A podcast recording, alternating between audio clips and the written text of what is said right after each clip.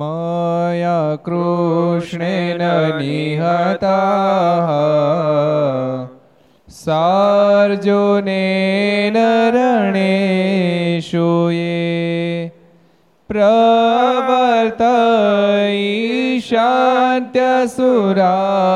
प्रवर्तयिषान्त्यसुरास्ते त्वधर्मं यदाक्षितो धर्मदेवा तदा भक्ताद् अहं नारायणो मुनिः जनिषे कौशले देशे भूमोहि सामगो द्विजः मुनिशापनृतां प्राप्ता नृषिंसात् तथोद्धवम् ततो भीतासुरेभ्योः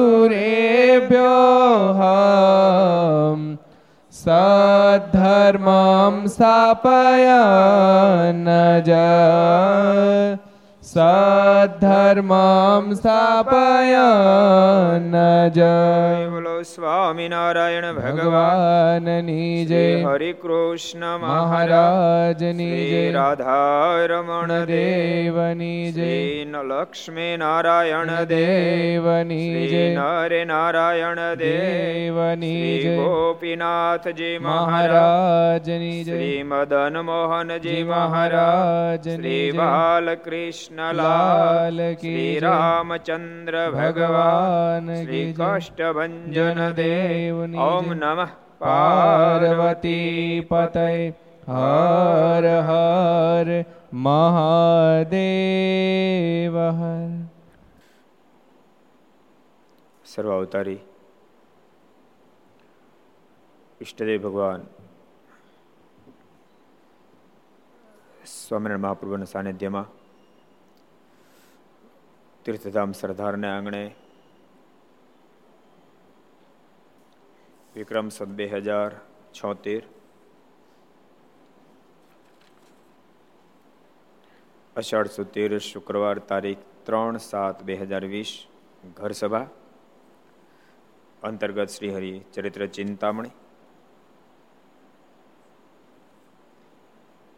ગઈકાલે આપણે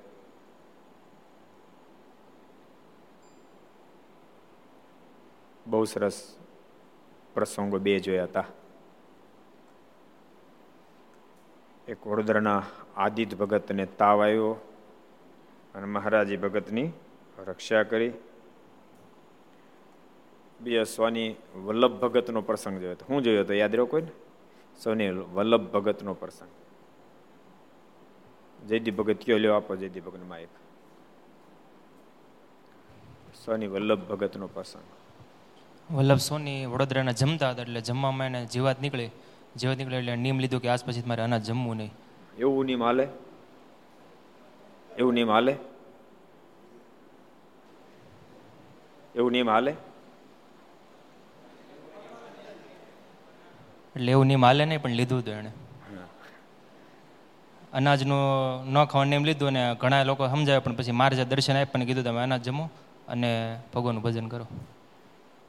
નિયમ લીધું ને પછી ભૂખે ન લાગી, બોલો એને. ઘણા સમય સુધી અનાજ ન લીધું, બોલો.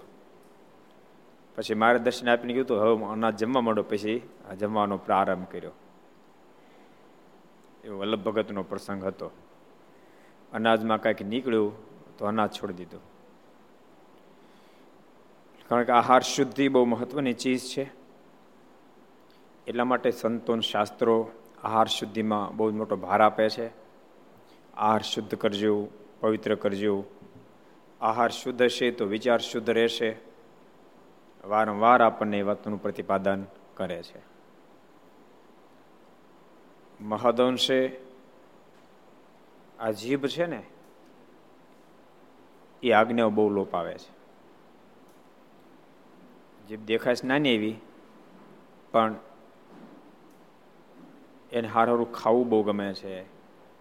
એને મોજ બહુ ગમે છે. એને મોજ બહુ ગમે છે.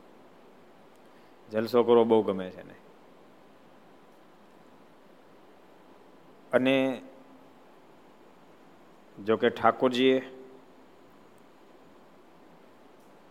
શ્રુતિના વાક્ય પ્રમાણે બુદ્ધિ, ઇન્દ્રિય મન પ્રાણાનામ જનાનામ, સુરજત પ્રભુ માત્રાર્થમ ચ ભવાર્થમ ચ આત્મને કલ્પનાય ચ વિષય ભોગને અર્થે ઇન્દ્રિયો બનાવી છે પણ મહારાજે પંચાળાના પહેલા વચનામૃતમાં બહુ સરસ વાત લખી મહારાજ કે કે ઉત્તમ વિષય ગૌણ કેમ થાય તો કે વિચાર પ્રગટે કેવો વિચાર તો કે શ્રેષ્ઠ વિષયનું સર્જન ગૌણ વિષયમાંથી વૃત્તિ તોડવા માટે. શ્રેષ્ઠ વિષયમાં વૃત્તિ જાય તો ગૌણ વિષય ઓટોમેટિક તૂટે. એ વાત પણ બહુ સમજ્યા જેવી છે. જ્યાં સુધી શ્રેષ્ઠ વિષયની પ્રાપ્તિ ન થાય, ત્યાં સુધી ગૌણ વિષય છૂટે નહીં. તો શ્રેષ્ઠમાં શ્રેષ્ઠ શું છે? તો ભગવાન છે, એથી શ્રેષ્ઠ કાંઈ નથી. એમાં વૃત્તિ જાય તો ગૌણ વસ્તુ છૂટે. આ વલ્લભ ભગતને કેમ એમ થયું? તો એનું મન મહારાજમાં લાગેલું હતું. મારના ખરેખર ભગત હતા. એટલે એને જરાક જીવાત દેખાણી. એટલે તરત જ ભોજન છોડી દીધું, અન્ન છોડી દીધું. એટલે ભગવાનના ભક્તને ભગવાનમાં પ્રતિબંધાવણ જેથી કરીને ભગવાનમાં વિક્ષેપ કરે એવો વિષય હોય તે વિષયનો એ ત્યાગ કરી દે છે. એટલી ભગવાનના ભક્તની વિશેષતા છે. એટલે આહાર શુદ્ધ તે આવશ્યક છે. ઘર સભા જેટલા સાંભળો બધાને કહું છું કે આહાર શુદ્ધિ ઘણી જ મહત્વની ચીજ છે. ક્યારેક ક્યારેક હવે ધીમે ધીમે કરતા આપણે પશ્ચિમ બાદ જવા માંડ્યા. જો કે હમણાં બધું સારું છે, હમણાં બધા ઘેર જ જમે છે મને એમ છે. કે હોટલમાં ખાતા છે હમણાં. હોટલ, બોટલ બધું બંધ, સ્ટોપ કરી દીધું. નહોતી રસોઈ મૂકો મને સામું કે આવડતી નથી રવિ. શીખ્યા જ નહીં. અમુક અમુક શીખ્યા જ નહીં. એ આમાં કોરોનામાં શીખી ગયા છે જાય ક્યાં કહો એટલે જેટલા ઘર સાંભળવા સાંભળો છો બધા આ વાતનું અનુસંધાન રાખજો. તમે સારી વસ્તુ બનીને જમો, બનાવીને જમો, વાંધો નહીં, પણ ઘરમાં જ બનાવજો. ઘરમાં તમે પવિત્ર સારી વસ્તુ બનાવશો તો ભગવાનને તમે જમાડશો. અને ભગવાનને તમે જમાડીને જમશો તો તમારી વસ્તુ પણ નિર્ગુણ થઈ જશે. એમાંથી તમને સારા વિચારો પ્રગટશે. માટે આહાર શુદ્ધિ અતિ આવશ્યક છે. એ પ્રસંગ આપણે ગઈકાલે જોયો હતો બીજો, આદિત ભગતને અતિશય જ્યારે તાવે સહન ન થયું, મારાને પ્રાર્થના કરી કે મહારાજ, હવે સહન થતું નથી માટે કૃપા કરો. જો, યાદ રાખજો, શ્રેષ્ઠ ભક્તો તો એ છે, પોસાત્ય સંજોગમાં ભગવાનની પાસે ન માગે, એ સર્વ કરતા શ્રેષ્ઠ ભક્ત છે, નિષ્કામ ભક્ત છે. પણ ક્યારેક બની શકે કે અતિ આપત્તિમાં ભક્તને એક ભગવાન સિવાય ક્યાંય પણ પ્રતીતિ નથી. પરંતુ આત્મનિષ્ઠાની કેપેસિટી પૂરી થાય પોતાની. ત્યારે ભગવાનની પાસે ભગત હોવા છતાં પ્રાર્થના થઈ જાય. પણ ખરો ભગત એ પ્રાર્થના કરે પોતાના ઈષ્ટ સ્વરૂપની પાસે જ પ્રાર્થના કરે, એટલું તો એને વિશેષ રહેવું જોઈએ. પતિવ્રતા નારીએ પોતાના પતિની પાસે, એના પતિની મરજીમાં જ જીવન ભેળવી દે. એ જેમ રાખે એમ રહે. પરંતુ ક્યારેક એને કોઈ અપેક્ષા થાય પોતાના પતિની પાસે માંગણી કરે પણ પોતાના પતિ સિવાય અન્ય જગ્યાએ માંગણી કરે નહીં. તો આપણે એનું પાતિવ્રતા ધર્મ રહી જ જાય છે. એમ અતિ અતિ વેદનાને અવલંબન કરીને જ્યારે આત્મનિષ્ઠા ખૂટી પડે, ત્યારે માંગણી કરે તો પોતાના ઇષ્ટ સ્વરૂપની પાસે જ માંગણી કરે, તો એની નિષ્ઠા અકબંધ રહી જાય છે અને મોક્ષમાં પણ ભગત પાર ઉતરી જાય છે. માટે માગવું નહીં, પેલો પક્ષ. ન માગવું, પેલો પક્ષ. પણ કદાચ માગે તો પોતાના ઈષ્ટ સ્વરૂપની પાસે જ માગે, અન્ય જગ્યાએ અપેક્ષા ન રાખે એ ખરો ભગત કહેવાય. એટલે આદિત્ય ભગતથી જ્યારે તાવ સહન ન થયો, દુઃખ સહન ન થયું, ત્યારે મારીની પાસે માંગણી કરી, કૃપાના દયા કરો હવે સહન થતું નથી. અને મહારાજ પ્રગટ થઈ, ભગતને કીધું, ભગત, તારું દુઃખે ટળી જશે અને આ બીમારી તને મારી નાખવી આવી છે, પણ તું મરીશ નહીં, તું જીવતો પણ રહીશ. તને જીવતદાન મેં આપ્યું. એમ મહારાજ એ પ્રસંગ ગઈકાલ આપણે વાંચ્યો હતો. એક નવો પ્રસંગ જોઈએ.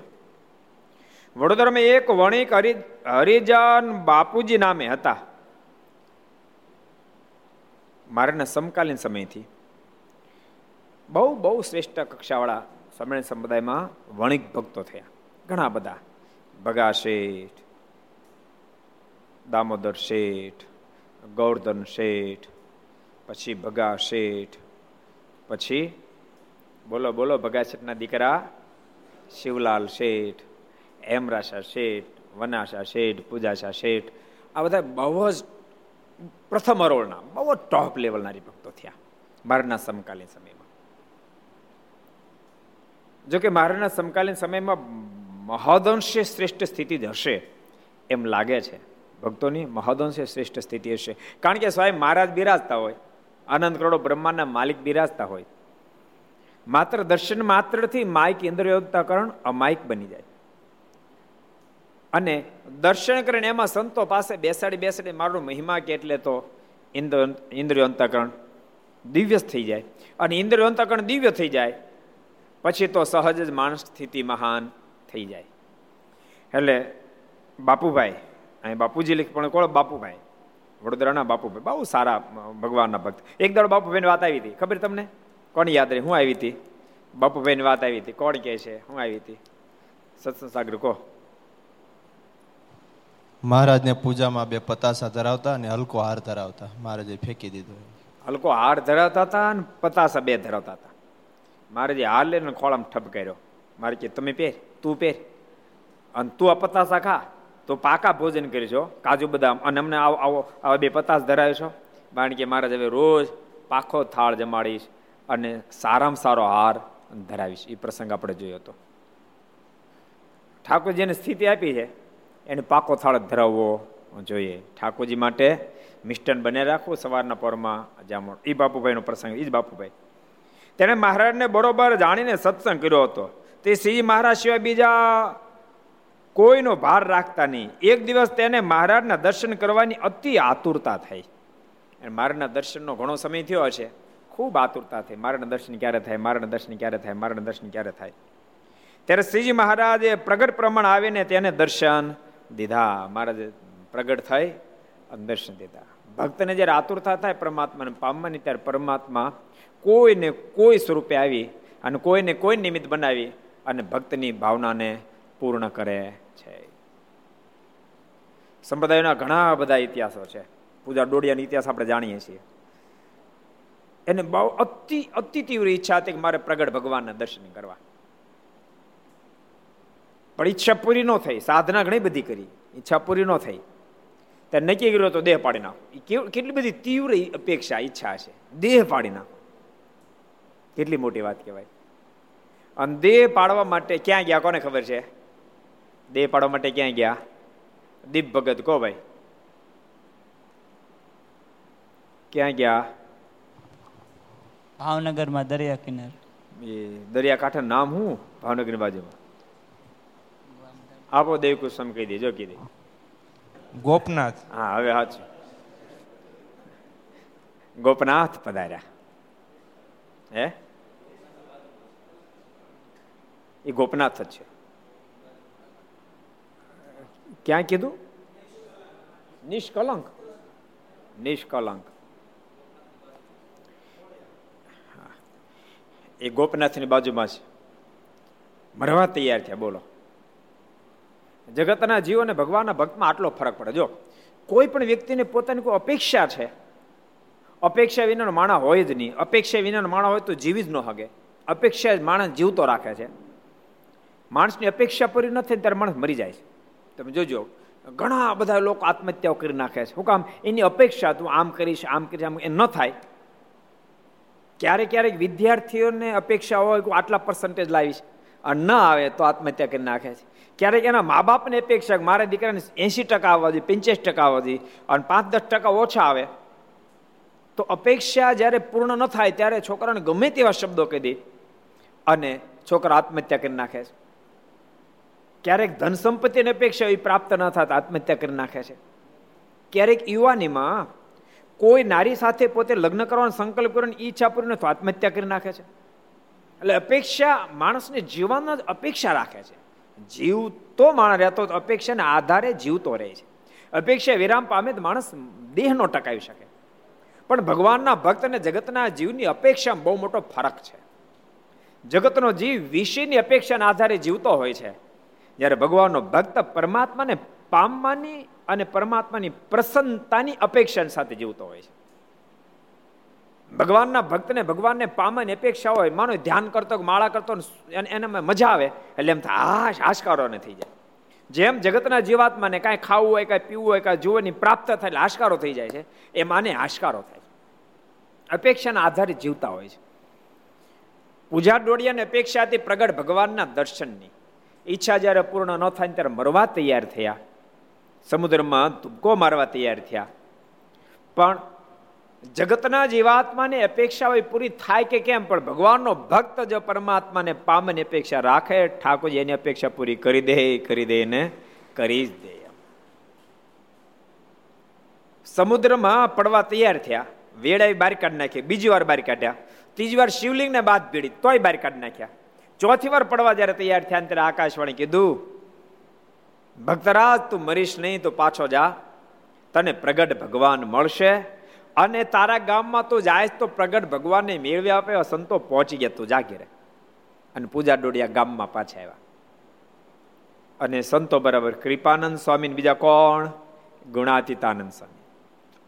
એના ગામમાં આવેલા ગામના ચોરે સંધ્યાનો સમય થયો એટલે ગોળી બોલતા હતા, સંત સમાગમ કીજી હો નિષદિન, સંત સમાગમ કીજીએ બ્રહ્માનંદ કહે, સંત કી સોબત જન્મ સુફળ કરી લીજે હો નિષદિન, સંત સમાગમ કીજીએ બ્રહ્માનંદ કહે, સંત કી સોબત મિલત હે પ્રગટ મોરારી, સંત પરમ હિતકારી એ ગોળી સાંભળી દોડીને પગેથા ચડી ગયા.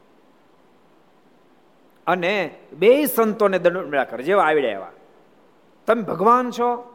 બે સંતો કીધું, ના. તમે ભગવાન જોયા તો હા, ક્યાં છે? મને ભેટો કરાવી દો. તો ગરડા બીરા છે. કોણ? તો કે, ભગવાન સ્વામિનારાયણ. તો મને એના દર્શન કરવા લઈ જાઓ. સંતો કે, થોડા દિવસ પછી જાઓ તો થોડા દિવસ પછી તમે કાલે જ જાઓ નક્કી કરી નાખો ને. અને બીજે દાડે જ મારના દર્શન કરવા માટે પૂજા ડોડિયા આવ્યા. પૂજા ડોડિયા એટલે ક્ષત્રિય. અને એટલો બધો મહારાજમાં એને પ્રેમ પછી તો. દર એકાદશી દર્શન કરવા જાય, પણ વસ્તા ખાચરને કાર્યને કહી રાખેલું કે આ આ પ્રાંતમાં કે તમારે ત્યાં મહારાજ આવે તો મને સમાચાર આપજો. એમ એક દાડો મહારાજ પધારેલા, બહુ પ્રસિદ્ધ પ્રસંગ. અને વસ્તા ખાચર માણને મોકલ્યો કે તમે જાઓ પૂજા ડોડિયાને કહો, ત્રણ કિલોમીટર થાય કાર્યાણીથી. તમે જાઓ, વાત કરો કે ભગવાન સ્વામિનારાયણ કાર્યાણી પધાર્યા. વસ્તા પૂજા ડોડિયા ખેતરમાં હાથી ચલાવતા હતા, સાંતી આંકતા હતા. શાંતિ એમનું ઊભું મૂકી, શાંતિ ઊભું મૂકી અને સીધા કાર્યાણી આવ્યા. પણ મહારાજ બરાબર કાર્યાણીથી નીકળી ગયેલા. વસ્તા ખાચર ગયા મહારાજ ક્યાં તો મહારાજ તો સારંગપુર ગયા. લગભગ અગિયાર સાડા અગિયાર વાગે કાર્યાણી પહોંચ્યા હતા.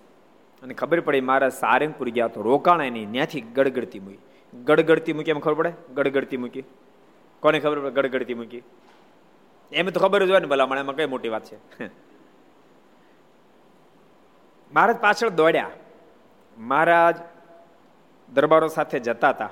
મુકુંદ બ્રહ્મચર્ય બધા સાથે હતા. પણ મહારાજ માણકી ઊભી રાખી દીધી. મહારાજ કે અમને તરસ બહુ લાગી. નાજા જોગ્યાને કે પાણી આપો તો નાજા જગ્યાએ પાણી આપ્યું. મહારાજ પીધું પછી પાછા મહારાજ કે હજી તરસ છીપતી બીજી વાર આપો બીજી વાર આપ્યું. મહારાજ કે પણ તરસ છીપતી ત્રીજી વાર આપો ત્રીજી વાર આપ્યું. મહારાજને કહે કે મહારાજ આજ કેમ આમ થયું? મહારાજ કે ખબર નહીં, તરસ છીપતી નહીં પછી મહારાજ ખીજડા ઉપર ચડ્યા. મારે કે તર નિક્ષિપ્તિ મારો કોઈ ભગત દોડ્યો આવતો લાગે છે? જો કે તો અંતર્યામી પણ મનુષ્ય લીલા વિવિધ પ્રકારની કરે. અને ખીજડા ઉપર ચડીને મહારાજ કે પૂજા દોડીએ, અમારા દર્શન માટે દોડ્યા તરસ ક્યાંથી છેપે, એને તરસ લાગી અને મહારાજ નીચે ઉતર્યા. ત્યાં પૂજા ડોડિયા નજીક આવી ગયા. મહારાજ પાણી લઈને સામે ગયા. પૂજા ડોડિયા મારાને ભખો ભગી દંડ કરવા માંડ્યા. મારાના પગમાં આળોટી પડ્યા. મહારાજ એકદમ ઉચકીને છાતીએ છાપ્યા. અને મહારાજ પોતાના હાથે પૂજા ડોડિયાને પાણી પાયું. ભગવાન તો જો ભક્તના છે, યાદ આ છે ને આખા આખી જિંદગી જીવમાં લખી નાખું. ભગવાન ભક્તના છે, અભક્તના નથી. ભગવાન ભક્તના છે, અભક્તના નથી. અને ભગત ગમે તે જ્ઞાતિમાં જન્મ હોય ગમે તે પોઝિશન વાળો હોય, પણ જે ભગત છે, ભગવાન સદૈવ માટે એના રહેવાના એનો કોઈ દી મટે નહીં. પણ જે ભગત ભગવાનને આધારે જીવે ને ભગવાનને આધારભૂત માને એનો આધાર ભગવાન બની જાય છે. એટલે પૂજા ડોડિયાનો પ્રસંગ માવ ભગતનો જ પ્રસંગ છે ને? ક્યાં ગામના હતા? માવો ભગત ક્યાં ગામના હતા? કોને ખબર છે? કોને ખબર છે? પ્રશાંત ભગત કોજી? થાણા ગાળોલ. થાણા ગાલોલ ના હતા. બહુ સારા હરિભગત બહુ સારા ભગત. હજી હરિભગત ન થયા, બહુ સારા ભગત. એના મનમાં સંકલ્પ થયો, પ્રગટ ભગવાન મેળવવા બહુ સાધના કરી, પણ જયારે સંકલ્પ પૂરો ન થયા ત્યારે મરવા તૈયાર થયા. આ બધાની કેટલી લેવલ સુધીની તૈયારીઓ મરવા તૈયાર થયા. અને સાંભળ્યું કે જુનાગઢની અંદર કોઈ ભૈરવ જવ ખાય, જુનાગઢ ટૂંક ઉપર ચડી અને ઠેકડો મારીને ભૈરવ જપ કે. ત્યાં ભૈરવ જપ જો ખાય ને તો એ સંકલ્પ કરી પૂરો થાય. મનમાંથી ન્યા જઈને ભૈરવ ખાવા ખાવાનો સંકલ્પ કરું, બીજા જન્મ મને પ્રગટ ભગવાન મળો. ઉપર ચડ્યા. ભેરો જપ ખાવા ગયા ને એ વખતે આકાશવાણી થઈ ભગત મરીશ નહીં. અને એમ ભેરો જપ ખાવાથી ભગવાન ન મળે ને તાર હુકમ ભેરો જપ ખાવો જોઈએ, તો ઘેરે જા, તને પ્રગટ ભગવાન મળશે. અને માવા ભગત પાછા ગામમાં આવ્યા. એક પીપળો હતો. નક્કી થયું કે આકાશવાણી કીધું એટલે ભગવાન મળશે. ન મળે ત્યાંથી ભજન કરવું પીપળે પ્રદક્ષિણા કર્યા કરે. રોજ નવરા એટલે પીપળે પ્રદક્ષિણા કરે. ગોઠણ સુધી ખાડો કીધું બોલો, આમ પ્રદક્ષિણા ફરી ફરી. એમાં સદગુરુ મુક્તાનંદ સ્વામી થાણા ગાલોલ ગયા. થાણા ગાલોલ તમે કેટલા ગયા છો? હું ચાત કરો કેટલા જણા ગયા થાણા ગાલોલ? કેટલા જણા ગયા છો? આટલા જણા ગયા. હરિભક્તો કોઈ થાણા ગાલોલ ગયા છે? એક ગયા કમાણી સાહેબ. નીતિન, તું હતી ને ગયો? કેવું પડે? થાણા ગાલોલમાં આપણે મંદિર કર્યું છે. બહુ સરસ મંદિર બન્યું છે. ક્યારેક ક્યારેક પ્રસાદીના સ્થાનની મહત્તા પણ આપણે સમજી શકતા નથી. થાણાગાલું મંદિર કેમ બન્યું તમને કહું? હું અહીંથી ચણાકા ગયેલો અને ચણાકા મને કડવા બાપાએ કીધું. મને કહે કે, સ્વામી થાણા ગોલોલમાં મારનું પ્રસાદીનું સ્થાન, મારા ત્યાં પધાર્યા છે, માવ ભગતનું મહાપ્રસાદીનું સ્થાન. પણ મંદિર નથી બનતું, મંદિરની જગ્યા છે. પચીસ વર્ષ થયા મંદિર જગ્યા લીધી. કેટલા વર્ષ? પચીસ વર્ષ થયા. અને હરિભક્તો બિચારાએ બહુ દાખલો કર્યો. બધી જગ્યાએ જાય, પણ કોઈ હા પાડતું નથી. એક હરિભગત તો ચપ્પલ નહીં પહેરો, નિયમ લીધું. પચીસ વર્ષથી બીજા ચપ્પલ નથી પહેરતો. મંદિર નો થાય તો ચપ્પલ ન પહેરો એમ. મને કે આપણે મંદિર મેં હાલો, અત્યારે જઈએ. ચણા કાતે સીધા ગયા. ચણા ક્યાંથી ગયા, જગ્યા જોઈ, જગ્યા ગમી. હજાર વાર જગ્યા પાછી. પછી ગામમાં એક હરિભગત ચણા કડવા બાબા લઈ ગયા અને ઘેરે ગયા અમે. બીજા પાંચ દસ હરિભક્તોને બોલાવ્યા અને કીધું, આપણે મંદિર કરીએ. હરિભક્તો કહેતો તો બહુ સારું સ્વામી મેં તો બહુ જ મહેનત કરી, પણ થતું નથી. મેં આ ગામમાં હરિભક્ત કેટલા, મને કે દસ બાર કરશે મેં કેટલાક રૂપિયા થાય કે બે ત્રણ લાખ થાય કે એમાંથી બે ત્રણ લાખ થાય દસ બાર હરિભક્તો મંદિર બનાવો, વીસ પચીસ લાખ તો જોઈશ મેં મંદિર તો આપણે કરીએ, પણ તમે એક કામ કરો, તમે છે ને આમ ગોતી ગોતીને કંઠી બાંધી હોય, એવા પણ લિસ્ટ કરો તો એવાનું પણ લિસ્ટ કરો, અને આપણે શાકોત્સવ કરો, અને શાકોત્સવમાં આપણે મંદિર કરીએ. ખાત મળતી કે વાંધો નહીં. પછી લિસ્ટ કરીને તો એકસો બે જણા લિસ્ટ થયું. માનતા દહ બાર જણા એકસો બે જણા લિસ્ટ થયું શાકોત્સવ કર્યો મારીની કૃપાથી ચૌદ લાખનો ફાળો થયો. અને મંદિર સરસ થઈ ગયું. થોડાક બાકી ઘેટે આપણે નાખ્યા. મંદિર થઈ ગયું ભવ્યતાથી પ્રતિષ્ઠા પણ થઈ ગઈ સત્સંગ પણ ગામમાં બહુ સારો થયો. આજે પણ બહુ સારો સત્સંગ થાણા ગાલોલમાં છે. એટલે મુક્તાનંદ સ્વામી એ થાણા ગાલોલ પધારેલા અને સ્વામી સ્નાન કરવા માટે જતા હતા. અને એમાં આવા ભગતને પરીક્ષા ફરતા જોઈ ગયા એટલે સ્વામી પૂછ્યું એટલે કોણ ઓલા ભગત પરીક્ષા ફરે તો સ્વામી એ તો ભગત બહુ સારો છે. બહુ સારા ભગત છે. સ્વામી કેને બોલાવો તો.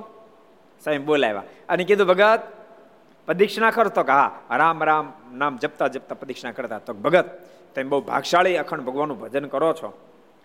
તે અમારી સાથે સ્નાન કરવા માટે આવો ને. અત્યારે આ ધરતી પર ભગવાન પ્રગટ થયા છે. સ્વામીના નામથી પ્રસિદ્ધિને પામ્યા છે એમ કહીને વાતો કરતા કરતા લઈ ગયા સંતો ધૂન કરતા હતા. ભગતે ધૂન મેળા કરવા ભીળી. બીજા સંતો સ્નાન કર્યું મુક્તાન સ્વામી બહુ ઉપદેશ સરસ આપ્યો કે ભગત અનંત આત્માને તારવા માટે ત્યારે ભગવાન પ્રગટ થયા છે. એ છે ક્યાં અત્યારે? તો અત્યારે એ ભગવાન મેઘપુર બિરાજી રહ્યા છે. તો તો પછી મને દર્શન કરવા લઈ જાઓ ને અને સ્વામી દર્શન કરવા લઈ ગયા મારને દર્શન થયા અને સંપૂર્ણ હા પડી ગઈ. પછી પોતે તો બહુ સારા ભગત થયા.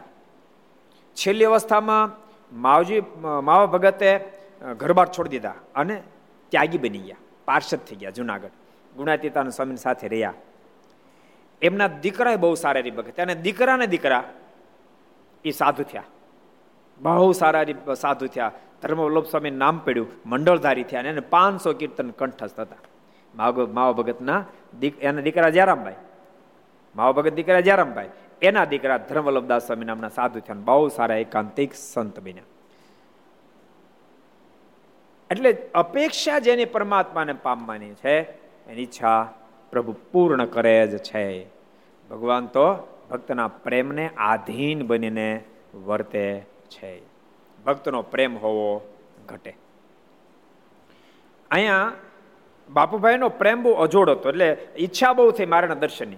અને મારાના દર્શન ઈચ્છા થઈ તો મારે દર્શન દીધા.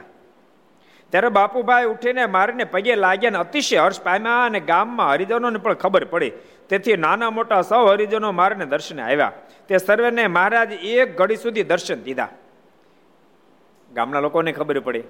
બધા દર્શન કરવા માટે આવ્યા. એક ઘડી સુધી દર્શન દીધા. પછી મારની પૂજા કરવા સારું બાપુભાઈ પૂજાનો સામાન લેવા ગયા. ત્યાં મહારાજ અદ્રશ્ય થઈ ગયા. બાપુભાઈના મનમાંથી મહારાજ પધાર્યા તો ફૂલના હાર લઈ આવું. એક એકાદ શ્રીફળ લઈ આવું, મારું પૂજન કરવું તે હાર નહીં લેવા ગયા મહારાજ પાછળથી અદ્રશ્ય થઈ ગયા. તે જોઈને સૌ સત્સંગી ચકિત થઈ ગયા. એ મહારાજે બાપુભાઈને પરચો દીધો ને તેમના દર્શનની આતુરતા મટાડી. એવી રીતે મહારાજે દર્શન આપી, એના દર્શનની આતુરતાને મટાડી.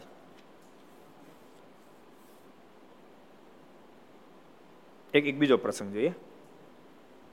વડોદરામાં એક નાગરી નાતના મોંઘીબાઈ નામે સત્સંગી બહુ સારા હતા. તે હંમેશા બહુ ભાવથી મારનું ભજન કરતા ને તેને સમાધિ થતી. તેથી તે સદા સુખી રહેતા. એક દિવસ તે સમાધિ કરીને જ્યાં મહારાજ હતા ત્યાં ગયા ને મારને પગે લાગીને કહ્યું, હે મહારાજ શ્રી કૃષ્ણ ભગવાને ચતુર્ભુજ રૂપે દર્શન આપેલ. તે રૂપ કેવું હશે? વળી તેને અષ્ટ પટાણીઓ હતી. તે કેટલાક પુત્ર હતા. તે બધા કેવા હશે? તે સાંભળી મહારાજે ઈચ્છા કરી કે તુરંત તેને અષ્ટપટણી સહિત ચતુર્ભુજ રૂપવાળા શ્રીકૃષ્ણ ભગવાનના દર્શન થયા. તેથી તે બાય બહુ રાજી થયા. એમ મહારાજ પોતાના ભક્તના મનોરથો પૂર્ણ કરે છે. મોંઘીબાઈને સંકલ્પ થયો. શ્રી કૃષ્ણ ભગવાન કેવા હશે અષ્ટપટરાણીઓ કેવી હશે એના પુત્રો વગેરે સમાજ કેવો હશે તો શ્રી કૃષ્ણ ભગવાને દર્શન દીધા. પટાણીઓ સાથે દર્શન થયા. ભક્તની ભાવના શુદ્ધ હોય અને જો ભક્તની ભાવના શુદ્ધ હોય, સાથે ભક્તની કેપેસિટી હોય, તો ભગવાને ભક્તને દર્શન આપ્યા છે. અગતરાયમાં પરત સંકલ્પ કર્યો હતો ને, નૃસિંહ અવતાર કેવો હોય તો ચોવીસ ભગવાનના અવતારોએ દર્શન દીધા. કારણ કે ભગવાન વારે વારે કહું છું, ભક્તના છે, ભક્તની ભાવના જોઈને ભગવાન એને દર્શન દેવા માટે પધારે છે. આ ધરતી પર આવવાનો હેતુ જ ભગવાનનો ભક્તની ભાવના પૂર્ણ કરવી એ છે. મુખ્ય હેતુ તો એ જ છે. પછી વચ્ચેના હેતુ ઘણા બધા હોય. અસુરનો સંહાર કરવો, ધર્મનું સ્થાપન કરવું. પણ કદાચ આ ધરતી પર ભગવાન ન પધારે એ કરી શકે, અક્ષરધામમાં બેઠા બેઠા કરી શકે. એના માટે કે એવું નથી કે એને આ ધરતી પર આવવું જ પડે. પણ ભાવિક ભક્તોની ભાવના પૂર્ણ કરવા માટે એને આવવું જ પડે. કોઈના મનમાં માતા માતા ભક્તિદેવના મનમાં સંકલ્પ કે બાલપ્રભુ ઘનશ્યામ, મારું દૂધ પીવા માટે આવે એ કેવી રીતે શક્ય બને? એને માટે ભગવાને બાળક રૂપ ધારણ કરી ધરતી પર આવવું પડે આવવું પડે ને આવવું જ પડે. અષ્ટપટ્ટાણીઓને સંકલ્પ, ભગવાન અમારા પતિ થાય, તો એ સંકલ્પ પૂરો કરવા માટે ભગવાને આ ધરતી પર મનુસ્તન ધારણ કરીને આવવું જ પડે. રામ પ્રતાપભાઈને સંકલ્પ હોય કે ભગવાન અમારા ભાઈ થાય એને માટે ભગવાનના ધરતી પર આવવું જ પડે. એમાં ચાલે જ નહીં.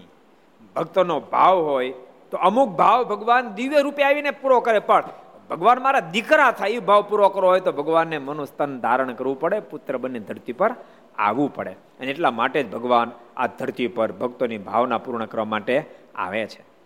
પણ ભગવાન આ ધરતી પર જ્યારે પધારે ને, ત્યારે એની ઓળખાણ થાય બહુ મહત્વની છે.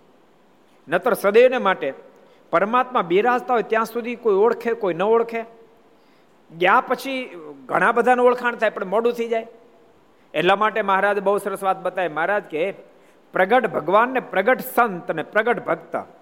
મહારાજ કે કે જેવો પરોક્ષનો મહિમા પ્રત્યક્ષનો મહિમા સમજા જાય, તો જીવાત્માને કલ્યાણની બાબતમાં કશું જ કરવાનું બાકી રહે નહીં. કેટલા વચનામું છે? કોણ કહે છે? કેટલા વચનામું છે? કોણ કહે છે? અક્ષય ભગત કયો? અંત્યનું બીજું ને મધ્યનું એકવીસમું. સરસ.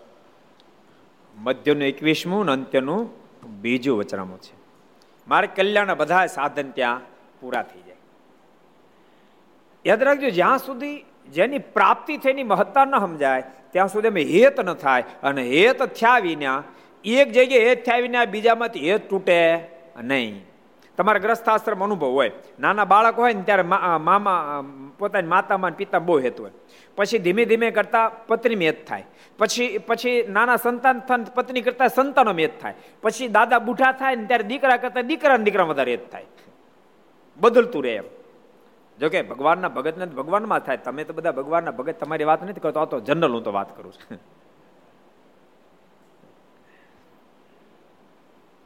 બીજી જગ્યાએ હેત તોડવા માટે પ્રયાસ કરવા કરતા, તમે કોઈ જગ્યાએ હેત કરો ઓટોમેટિક બીજી જગ્યાએ હેત તૂટી જશે. અને યાદ રાખજો, તમને જગતમાં જેટલું હેત છે, જેટલો લગાવ છે, સત્સંગ થાય ને તો સત્સંગમાં એટલો જ લગાવ થાય. મહારાજ બહુ સરસ વચરામાં તમે વાત બતાવી. મહારાજ કે બે પ્રકારના ભક્ત છે. એક ભગત એવો છે કે એને પોતાની પત્ની કે પુત્ર આદિકનો વિરોધ થાય તો દેહ પડી જાય. બીજું બધું સામાન્ય સામાન્યપણું છે. પછી મારે કે બેને જો સત્સંગ થાય તો જેને પત્નીના વિરહમાં દેહ પડી જાય એને ભગવાનના વિરહમાં પણ દેહ પડી જાય. અને ત્યાં બધું સામાન્ય સામાન્ય સત્સંગ થાય તો સામાન્ય સામાન્ય જ રહે. કેટલા વચરામું છે? કોણ કહે છે? કેટલા વચરામું છે? કોણ કહે છે? સર્વમંગલ ભગત કો લોયાનો દસમો. લોયાના દસમા વચરામૃતમાં મહારાજે વાત બતાવી છે. એટલે એક જગ્યાએથી હેત તોડવા માટે બીજી જગ્યાએ હેત થવું જોઈએ. યાદ રાખજો, આવું તો બધા કરતા જ હોય થતું જ હોય છે. દાખલા તરીકે ગામડામાં હતા ત્યારે ખેતી મેં હતું. હવે શહેરમાં ગયા તો ખેતીમાં તૂટી ગયું. એ બધું થતું જ હોય છે. પણ એ હેતના બધા સ્થાનો, હેત હતું એ માઇક હતું, અને હેત કર્યું એ માઇક છે. એટલે જીવાતમાં જન્મના ફંદમાંથી બહાર નથી નીકળતો. અને એની સ્થાન બદલતા રહેવા પડે છે. કારણ કે હેત એટલે માને કે આમાંથી મને અઢળક સુખની પ્રાપ્તિ થશે. પણ એ પદાર્થ માયક છે, તો એમાંથી સુખને બદલે ક્યારેક ક્યારેક દુઃખના ઢગલા થાય. જો ને તમે તમારા ગ્રસ્થાશ્રમમાં દીકરો મોટો થાય એટલે એટલો બધો પતિ પત્નીનો આનંદ હોય કે દીકરો મોટો થયો. હમણાં હમણાં દીકરા લગ્ન કરી નાખી. એ દીકરા લગ્ન થાય, દીકરા વોશ, એ પછી આપણે નિરાતે ભજન કરશું. એ લીલા લેર થાય એને બદલે હુકા લેર થાય પાછા. ઈચ્છા અપેક્ષા લીલા લેરની હોય, દીકરાને લગ્ન થાય દીકરા બહુ ઘેર આવે, પણ માથા ભારે આવે, એટલે ક્યાં ક્યાં લેર થાય? હુકા લેર થાય? લીલા લેર એટલે જીવાત્મા હેતના સ્થાનો બદલતો રહેતો રહે છે, પણ એ શાશ્વત સુખનો અનુભૂતિ તો ત્યારે જ કરી શકે, અથવા એને સ્થાન બદલવાનો વિરામ તો ત્યારે જ આવે, સ્થાન બદલતા બદલતા બદલતા બદલતા, એને ભગવાનમાં એક થઈ જાય, પછી એને સ્થાન બદલવામાં વિરામ આવે છે. યાદ રાખજો આ આખી સૃષ્ટિ પરમાત્માના સંબંધવાળી છે. એટલે પરમાત્માએ બધી જગ્યાએ થોડા ઘણા અંશે તો સુખ મૂક્યું છે. પણ પંડે ભગવાનમાં જેવું સુખ છે એવું ક્યાંય નથી. એટલે જીવાત્મા જ્યાં પણ જ્યાંમાંથી એને સુખની પ્રાપ્તિ કંઈક અંશે થશે, પણ ભગવાનમાં જ્યાં સુધી હેત ન બધા ત્યાં સુધી સમ્યક સુખની પ્રાપ્તિ થાય નહીં. સ્વામી વાત બહુ સરસ દ્રષ્ટાંત સ્વામી કહે નાનું વાછરું હોય ને, તો ગાયને ગમે ને માથું મારે તો અમે તેને સુખ આવે. નાના વાછરું ને ગાયને ગમે ને માથું મારે તેને સુખ આવે. પણ માથું મારતા મારતા મારતા આછળ જો મોઢામાં આવી જાય અને દૂધની છેડ છૂટે એ સુખ આખું જુદું. અને એવું સુખ એને પછી ક્યાંય ન આવે. એમ જીવાતમાં જગતના કોઈ પણ પદાર્થમાં જશે, તેમાં કંઈક અંશે સુખની અનુભૂતિ થશે. પણ એમ એમાં એટલી મોજ એટલી બધી નહીં છૂટી જાય. એ નાનું વાછરું, ગાયનો મોટો ડૂટો હોય નીચેનો, એને માથું મારે, જરાક સુખ આવે પછી મજાનો એટલે બીજે માર, ત્રીજે માર, ચોથે મારે. જ્યાં સુધી આછળ હાથમાં ન આવે, ત્યાં સુધી મોઢામાં ત્યાં સુધી માથા મારી મારી જ કરે. અને સ્થાન બદલ બદલ કરે. એકવાર આછળ મોઢામાં આવી જાય, પછી એને મુકાવે એ તમે જોજો ખરા, ગાય એ વાછરું ધાવતો એને મુકાવું કેટલું કઠણ પડે. એમાં જીવાતમાં જ્યાં ત્યાં માથા મારી મારી મારી મારી કરે છે. પણ એ એટલા માટે બદલ બદલ કરે છે, કારણ કે એને ધારું અપેક્ષા પ્રમાણે સુખની પ્રાપ્તિ ભગવાન સિવાય ક્યાંય જીવને થાય નહીં. એ એ માથા મારતા મારતા મારતા માને સુખના સ્થાનો બદલતા બદલતા એને પરમાત્માની મૂર્તિ સુખરૂપ જો મનાઈ જાય, અને એમાં મન જો લાગી જાય, તો સુખા જીવાત્મા પરમ સુખ સુધી પહોંચી જાય. પછી એને ક્યાંય માથું મારવાનું રહે નહીં. અને તો તમે જોજો, ભગવાનના પરમ એકાંતિક સંતોક ભક્તો જ્યારે એ સુખની અનુભૂતિ કરવા માંડે, પછી માથું મારવાનું બંધ કરી દે. પછી કાંઈ માથું મારે જ નહીં.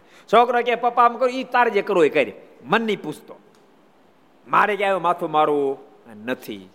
ઓટોમેટિક જગતમાંથી જીવાત્માને વિરક્તિ પ્રગટવા માંડે. જગતમાંથી વિરક્ત થતા લોકો કે ખબર? પછી પચાસ વર્ષ થયા, પંચાવન વર્ષ થયા. નિવૃત્તિ લઈ લેજો, નિવૃત્તિ લઈ લેજો. હું કહું, માત્ર નિવૃત્તિ નહીં, નિવૃત્તિની સાથે તમારી પ્રવૃત્તિ પણ થવી જોઈએ. સમજાય છે તમને?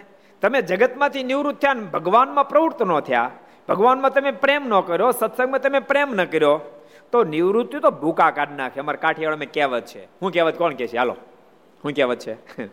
કોણ કે છે? હરિચરણદાસજી કહો શું કહેવત છે કાઠિયાવાડમાં? નવરા નખોદ વાળે. નવરા તો નખોદ કાઢે. શું કહેવત છે? નવરા તો એ કોણ નવરા? કોણ નવરા? તો કે જગતની પ્રવૃત્તિમાંથી નિવૃત્તિ પકડી. પણ પરમાત્મા મન ન જોડ્યું એ નખોદ કાઢે. કોઈ પ્રવૃત્તિ નથી ખેતર જવું નથી ધંધે જવું નથી દુકાન જવું કશું જ કરવાનું નથી. અને તેમ છતાં મંદિરે ન જાય.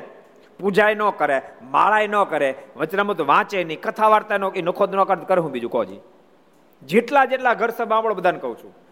તમે પચાસ વર્ષે પંચાવન વર્ષે નિવૃત્ત થાજો. ના નથી, પણ નિવૃત્ત થયા પછી શું કરાય? એ વાતને બરાબર સમજજો. નિવૃત્ત એટલા માટે પકડવાની.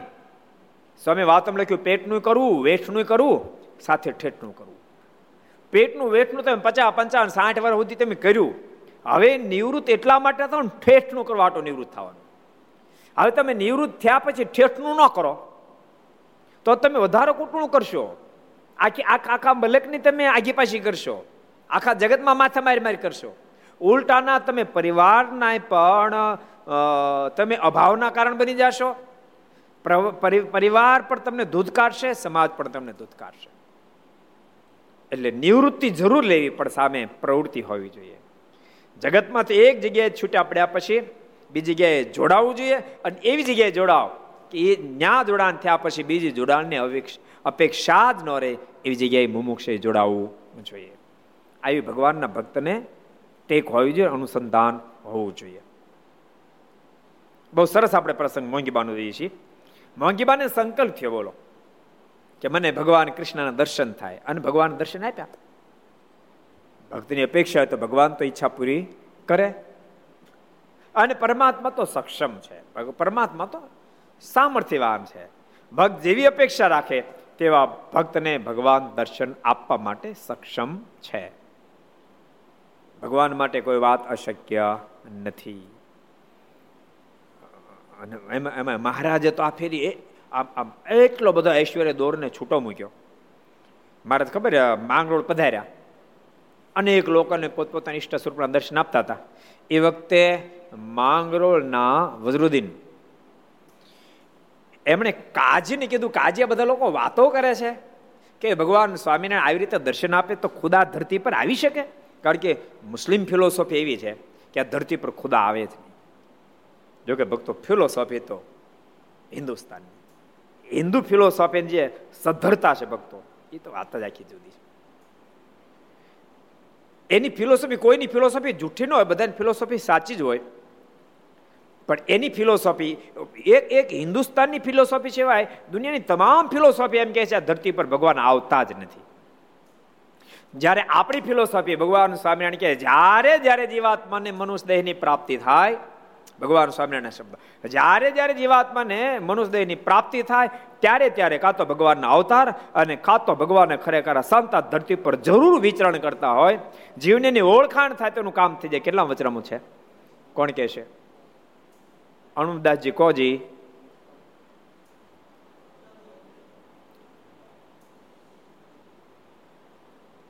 વડતાલનો ઓગણીસમો. વડતાલના ઓગણીસમાં વચનામૃત આપણી ફિલોસોફી છે. જ્યારે જ્યારે આ ધરતી પર ભગવાનનો અવતાર થાય ભગવાન જ્યારે જ્યારે જીવાત્માને મનુષ્યદેહની પ્રાપ્તિ થાય ત્યારે ક્યાં તો ભગવાન કાં તો ભગવાનના સંત વિચરણ કરતા હોય. આપણે હિન્દુ ફિલોસોફી એવું ક્યારે નથી માનતી કે આ ધરતી પર ભગવાન નથી આવતા. જબ જબ હોય, ધર્મ કે હાની, બાઢી, અસુર, અધમ વિમાની કરી અનિતિ, જાય નહીં, બરની, સીધી બિપ્ર ધ્યાનુસુર ધરની. એ આપણી ફિલોસોફી છે. યદા યદા હિ ધર્મસ્ય ગ્લાનિર્ભવતી ભારત અભ્યુત્થાનમ ધર્મસ્ય તદાત્માનમ સૃજામ્યહમ પરિત્રાણાય સાધુના વિનાશાશ્ચ દુષ્કૃતાન ધર્મ સંસ્થાપનાર્થ સંભવામી યુગે યુગે આપણી ફિલોસોફી છે। બાકી, એક હિન્દુસ્તાનને છોડ દુનિયાની કોઈ ફિલોસોફી એવું નથી કહેતા ધરતી પર ભગવાન આવે છે। એનું કારણ છે। એનું કારણ, એક બૌદ્ધ ફિલોસોફી કહે છે, ભગવાન ધરતી પર આવે છે। બાકી કોઈ નથી કહેતું. એનું કારણ છે કે હિન્દુસ્તાનની ફિલોસોફી હિન્દુસ્તાનમાંથી પ્રગટી. બાકીની તમામ ફિલોસોફી પોતપોતાના દેશોમાંથી પ્રગટી. અને ભગવાન જ્યારે જ્યારે ધરતી પર પધાર્યા ત્યારે ભારતમાં જ આવ્યા. ભારત સિવાય ક્યાંય ન આવ્યા. ક્યાંય આવ્યા નથી. કોઈ ધરતી પર ભગવાન ગયા નથી. અમેરિકામાં ભગવાન ક્યારે પ્રગટ્યા નથી. ઇંગ્લેન્ડમાં ક્યારે પ્રગટ્યા નથી. નથી પ્રગટ્યા બે એમ જ કે નથી પ્રગટતા? નથી પ્રગટ્યા એમ જ કે નથી પ્રગટતા? દાખલા કે ખેડૂત લોકો કુવો કુવો ખોદે. સો હાથ સો હાથ કુવો ખોદે. અને તેમ છે ટીપું પાણી ન આવે. કોઈ એમ પૂછે કોમ પાણી તો ના, ન આવ્યું. નથી બીજ ના જ પડે ને. બીજાને ચાલી ફૂટ આવ્યું. તી કે ભાઈ, મારે તો બહુ પાણી આવ્યું. બે હાચાસ કાંઈ એને આવ્યું એટલે ક્યાંય એટલે નથી આવ્યું ના પડે એમ હિન્દુસ્તાનની ફિલોસોફી કે ભગવાન પધારે છે? કારણ કે ભગવાન વારે આવે છે અને ભારતમાં આવ્યા છે. માટે કે છે આવે છે. ન્યાય જ્ઞાન નથી એટલે બીજા ક્યાં નથી આવતા. બે ફિલોસોફી સનાતન સત્ય જ છે. એની રીતે એ સાચા છે? આપણી રીતે આપણે પણ સાચા જ છીએ. ભારત દેશ તો અદ્વિતીય દેશ છે. પણ વારે વારે હું કહું છું, ભક્તો, તમે ભૌતિકતાની સામે દ્રષ્ટિ નાખી વિચારશો તો તમને આ મોટપ નહીં પકડાય. તમે આધ્યાત્મિકતા સામે દ્રષ્ટિ નાખશો તો તમને આ વાત પકડાશે. ખંડ અસ્મિન ભારતે વિપલા નુણામ પ્રાપ્ત સદુર્લભાવ એ કામ તો નથી કીધું. બહુ બહુ જન્મના પુણ્યદી થાય ત્યારે ભારત દેશમાં મનુષ્ય દેહની પ્રાપ્તિ થાય. અશોકભાઈ, ભારતમાં જન્મા છો ને? પાકશાળી થઈ ગયા તમે નહીં? અશોકભાઈની તો એવડી ઠાકોરજી રક્ષા કરી મને શું કોકની જ કરી છે, બોલો. અને ત્યારે એમ થાય છે ને સારું થયું ઠાક તેથી કેવું દુઃખ લાગ્યું છે?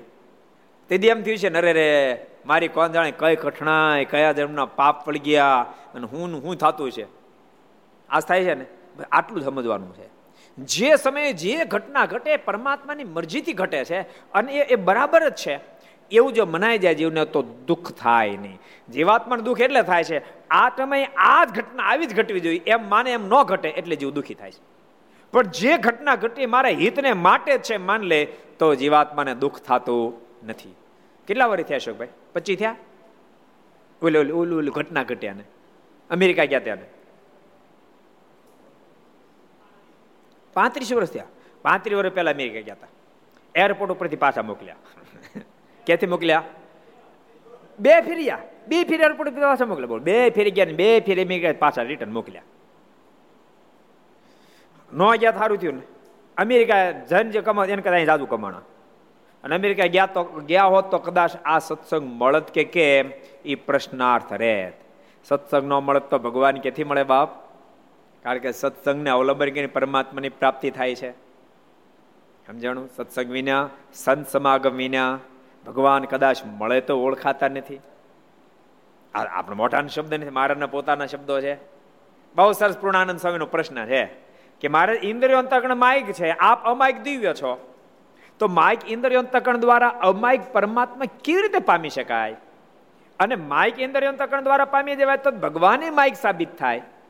અને ત્યારે બહુ અદભુત ઉત્તર મહારાજ આપ્યો. મહારાજ કહે કે અનંત આત્માનું શ્રેય કરવા માટે, કલ્યાણ કરવા માટે મેં આ પૃથ્વી પર મનુષ્ય તનને ધારણ કરીએ છીએ. અને ત્યારે સંત સમાગમે કરીને શ્રી મારે કેવું બોલ્યા? સંત સમાગમે કરીને જેમ જેમ જીવાત્માનો અમારો નિશ્ચય થતો જાય છે, તેમ તેમ માઇક ઇન્દ્રિય અંતકરણ એ દિવ્ય થઈ જાય છે. અને દિવ્ય એવા અમે એ જીવાત્માને પામી જવાય છે. કેટલા વચરામું છે?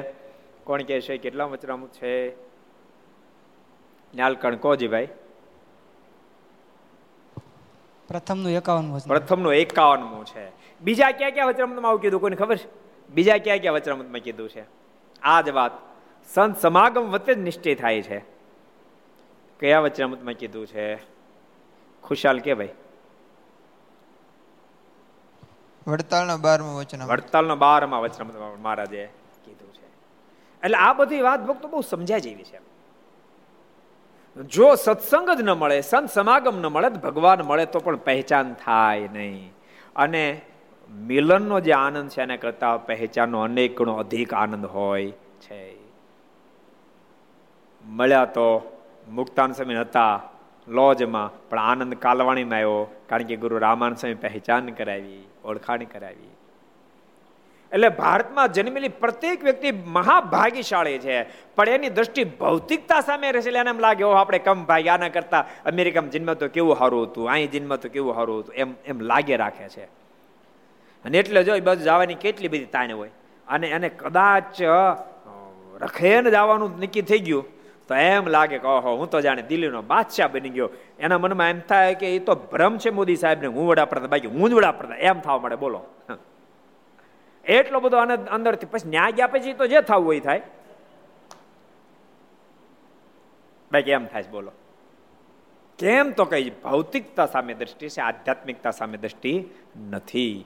આધ્યાત્મિકતા સામે દ્રષ્ટિ આવે તો ભારત જેવો કોઈ મહાન દેશ નથી. આ ધરતી તો ભગવાનની છે. ભારત દેશ એ ભગવાનનો દેશ છે. આ દેશમાં વારે વારે ભગવાનને આવવાનું મન થાય છે. એવો આ દેશ છે.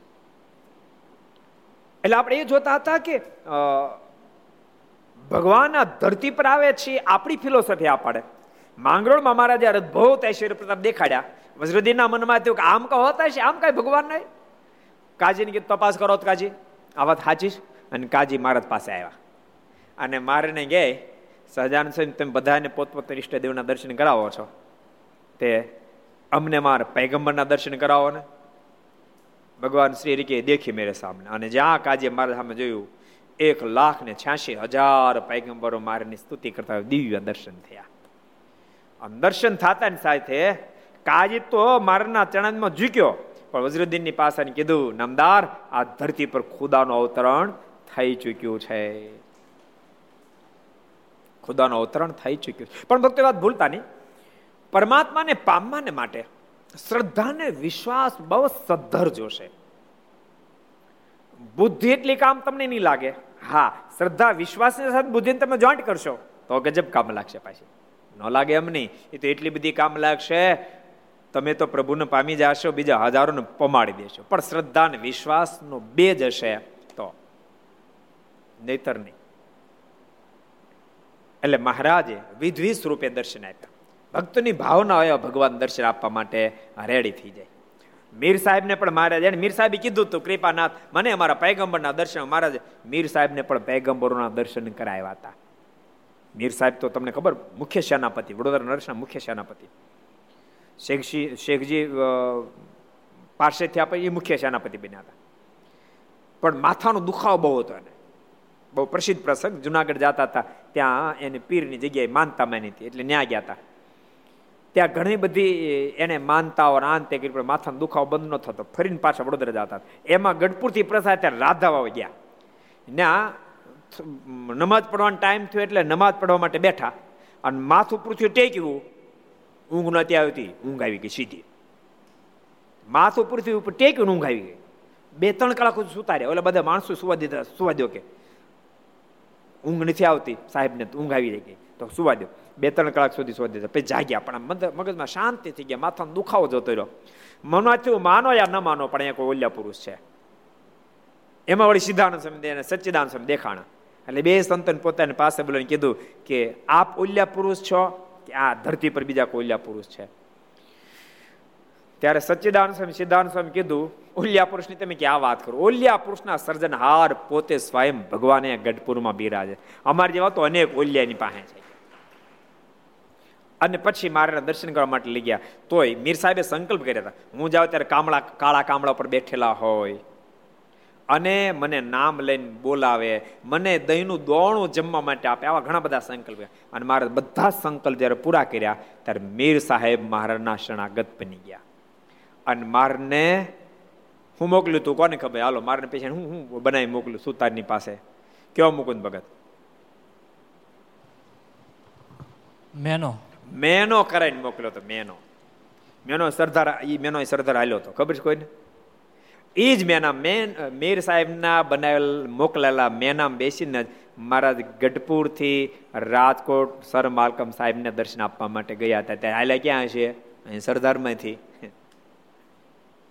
એ મેનામ દર્શન ક્યાં થાય છે? કોણ કહે છે, મેનામ દર્શન ક્યાં થાય છે? ખુશાલ કહી દે, લે.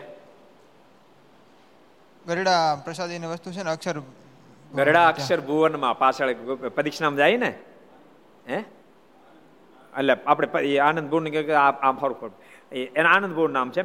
પદીક્ષનામાં જે છે ને પ્રસાદીની વસ્તુ એમાં જે મેનો છે એ મીર સાહેબનો આપેલો મેનો છે. કે આમથી કા થોડી દુનિયા ગાંડી થઈ ગઈ છે?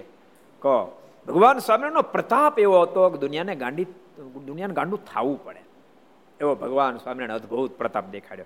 અહીંયા પણ મોંઘીબાનો સંકલ્પ પૂરો કર્યો. વળી એક દિવસ તે મોંઘીબાએ મનમાં સંકલ્પ ધાર્યો છે હું થાળ તૈયાર કરું ને મારા જમવા પધારતો, સારું. એમ ધારીને તેમણે થાળ કર્યો. ત્યાં મારા પ્રત્યક્ષ જમવા પધાર્યા ને થાળમાં જે નાના પ્રકારના ભોજન ધર્યા હતા, તે જમ્યા અને થાળમાં વડું હતું, તેમાંથી અડધું પોતે જમ્યા ને અડધું તે બાયને પ્રસાદીને આપ્યું. પછી તે પ્રસાદી બાઈએ હરિજનોને આપી, સંકલ્પ થયો, લ્યો, હું થાળ કરું મારા જમવા પધારે. અને તરત મારા જમવા પધાર્યા. લેવલ લેવડું હશે ને મંગીબાનું એટલે તરત જ મારા જમવા પધારે અડધું વડું પોતે જેમાં અડધું વડું પ્રસાદીનું આપ્યું અને પ્રસાદી બધાને વહેંચી. વળી એક દિવસ શ્રીજી મહારાજ જેના ઝીણા બીજ અને જાડા દળ તેવા બોર ખોબો ભરીને તે બાઈને આપી ગયા હતા. ઝીણા બીજ અને મોટા દળ, જાડું દળ એટલે જાડો, એનું કે ગરીબ, ગરબ જાજો. એવા સરસ બોર આપી ગયા હવે હવે તો હવે તો બહુ ગરમ વાળા બોર થાય આવડા આવડા સફરજન જેવડા ખાધા પછી પસ્તા ન ખાઈ પસ્તાય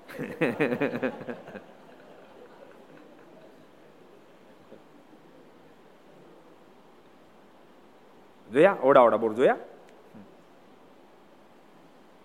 એવા પરચા તે મહારાજને એવા પરચા તે મારા બાય ને મહારાજે ઘણીવાર આપેલા.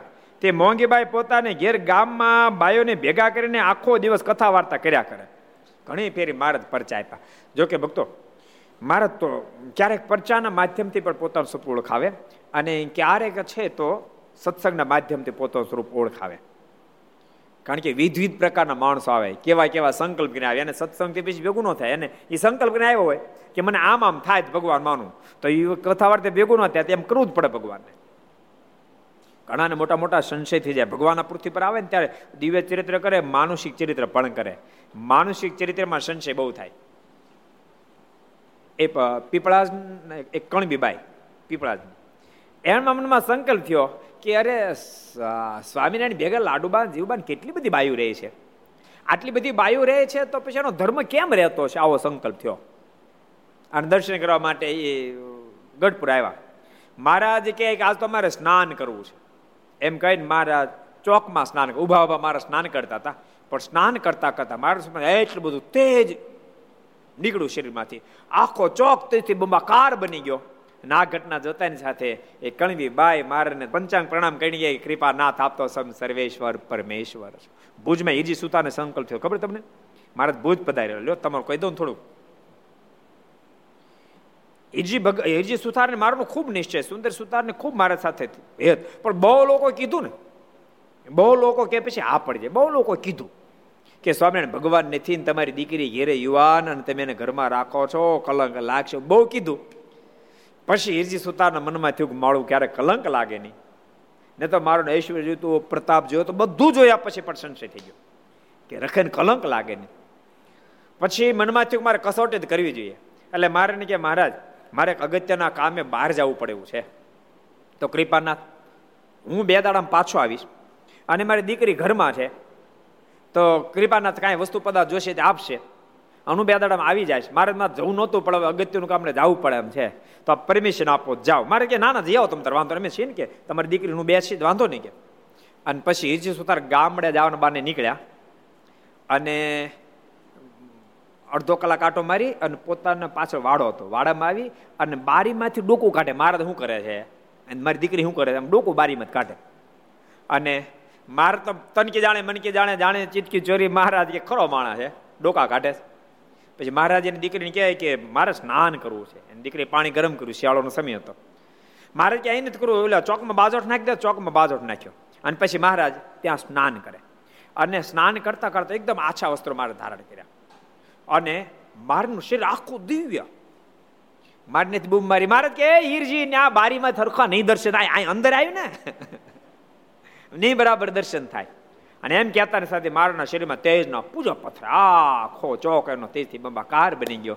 રીજી સુધાર દોડતા દોડતા મારાના પગમાં પડ્યા દંડ કે, મહારાજ, ભૂલો ભૂલો, કૃપાનાથ.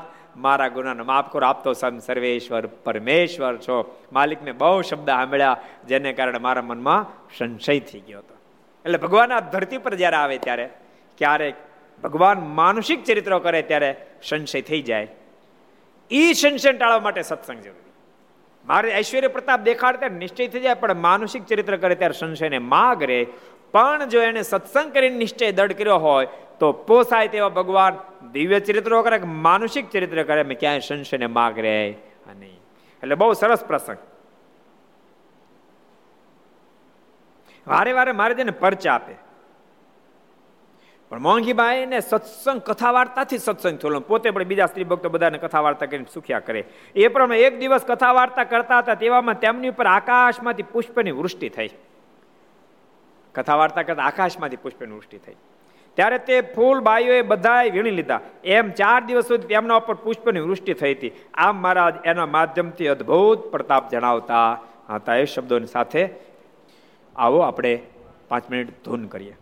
સ્વામી નારાયણ નારાયણ નારાયણ. સ્વામી નારાયણ નારાયણ નારાયણ. સ્વામી નારાયણ નારાયણ નારાયણ. સ્વામી નારાયણ નારાયણ નારાયણ. સ્વામી નારાયણ સ્વામી નારાયણ. સ્વામી નારાયણ સ્વામી નારાયણ. નારાયણ સ્વામી નારાયણ સ્વામી નારાયણ સ્વામી નારાયણ સ્વામી નારાયણ સ્વામી નારાયણ નારાયણ નારાયણ સ્વામી નારાયણ નારાયણ નારાયણ સ્વામી નારાયણ નારાયણ નારાયણ સ્વામી નારાયણ નારાયણ નારાયણ નારાયણ સ્વામી નારાયણ સ્વામી નારાયણ સ્વામી નારાયણ સ્વામી નારાયણ સ્વામી નારાયણ સ્વામી નારાયણ સ્વામી નારાયણ સ્વામી નારાયણ